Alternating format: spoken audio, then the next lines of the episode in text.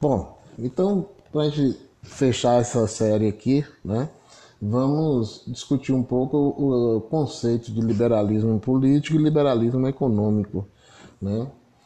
E para discutir o liberalismo político, você tem aí alguns livros que são referências para isso. Você tem é, A Utopia, né, do é, Thomas More, e você tem o Contrato Social de Rousseau, né, que são, na verdade, linhas de como deveria ser o mundo ideal. Um mundo onde houvesse liberdade, as, as liberdades individuais fossem respeitadas, né? um mundo que fosse regido pelas suas próprias leis, né? Pela, é, não mais por um, por um poder divino, né? mas fosse regido por suas próprias leis, que os homens construíssem de forma democrática esse, esse mundo, essa é, utopia né?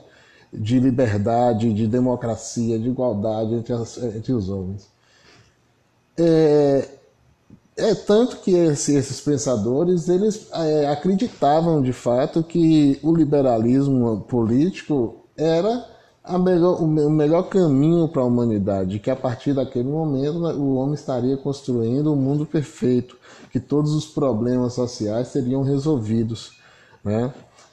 É, e de fato a intenção era essa, né? era resolver as grandes diferenças sociais que havia na, na Europa naquele momento. É, mas aí você tem o surgimento, nessa mesma linha do liberalismo político, do que foi chamado de liberalismo econômico ou fisiocratismo na França. Né? A diferença que é muito parecido do liberalismo econômico e o fisiocratismo, a diferença é que os franceses acreditavam que o lucro é, é, surgiria da produção rural, né? surgiria da produção da, agrícola, né? Ou da agropecuária. E os ingleses é, defendiam que a, a indústria, né? os avanços da indústria, os avanços tecnológicos é que levariam ao crescimento econômico e automaticamente você teria riqueza para distribuir né, para toda a população, para todo mundo. É, o capitalismo não surge né, como um sistema opressor, ele não surge como um sistema que vai chegar onde nós estamos hoje, com 1% da população muito rica e 99% da população empobrecida, vivendo na pobreza, com cerca de 3 bilhões de pessoas vivendo abaixo da linha da pobreza no mundo é, e a destruição ecológica, a destruição do meio ambiente. O capitalismo surge com essa ideia. Na verdade, o capitalismo surge na perspectiva de estar se construindo um mundo onde todos pudessem ser atendidos do ponto de vista mais geral, né, do ponto de vista das suas necessidades básicas. É, na prática, vai ocorrer isso que nós estamos vivendo hoje. Né? Uma coisa é a teoria, outra coisa é a prática né, é a praxe né, que o, capitalismo vai desenvolver. É, só que o próprio Adam Smith, que é o principal nome do liberalismo econômico, ele vai deixar claro né, que o que gera capital é capital. Ou seja, para você produzir dinheiro, você precisa ter dinheiro. E esse dinheiro não estava nas mãos né, de toda a população. Na verdade, o dinheiro estava na mão somente da burguesia. Então, só quem tinha a possibilidade de ganhar dinheiro era quem tinha dinheiro.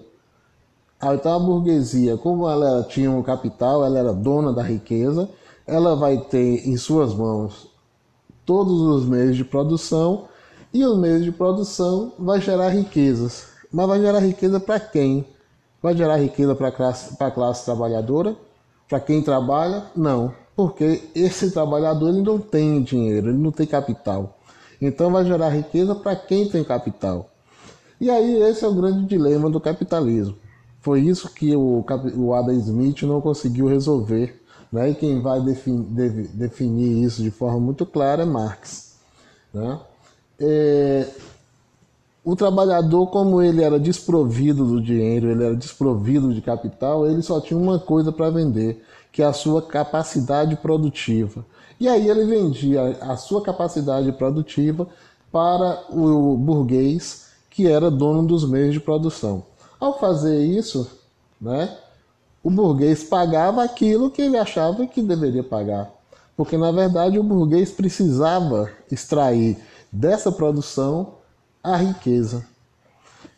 Aí é bom a gente colocar a riqueza do burguês não é extraída sobre o produto, sobre a produção, ela é extraída sobre o trabalho. Então, o burguês se torna rico, ele acumula riqueza porque ele explora o trabalho da classe, de quem, da classe trabalhadora. E ao explorar o trabalho da classe trabalhadora, ela, é, esse trabalho sendo explorado gera lucro, certo?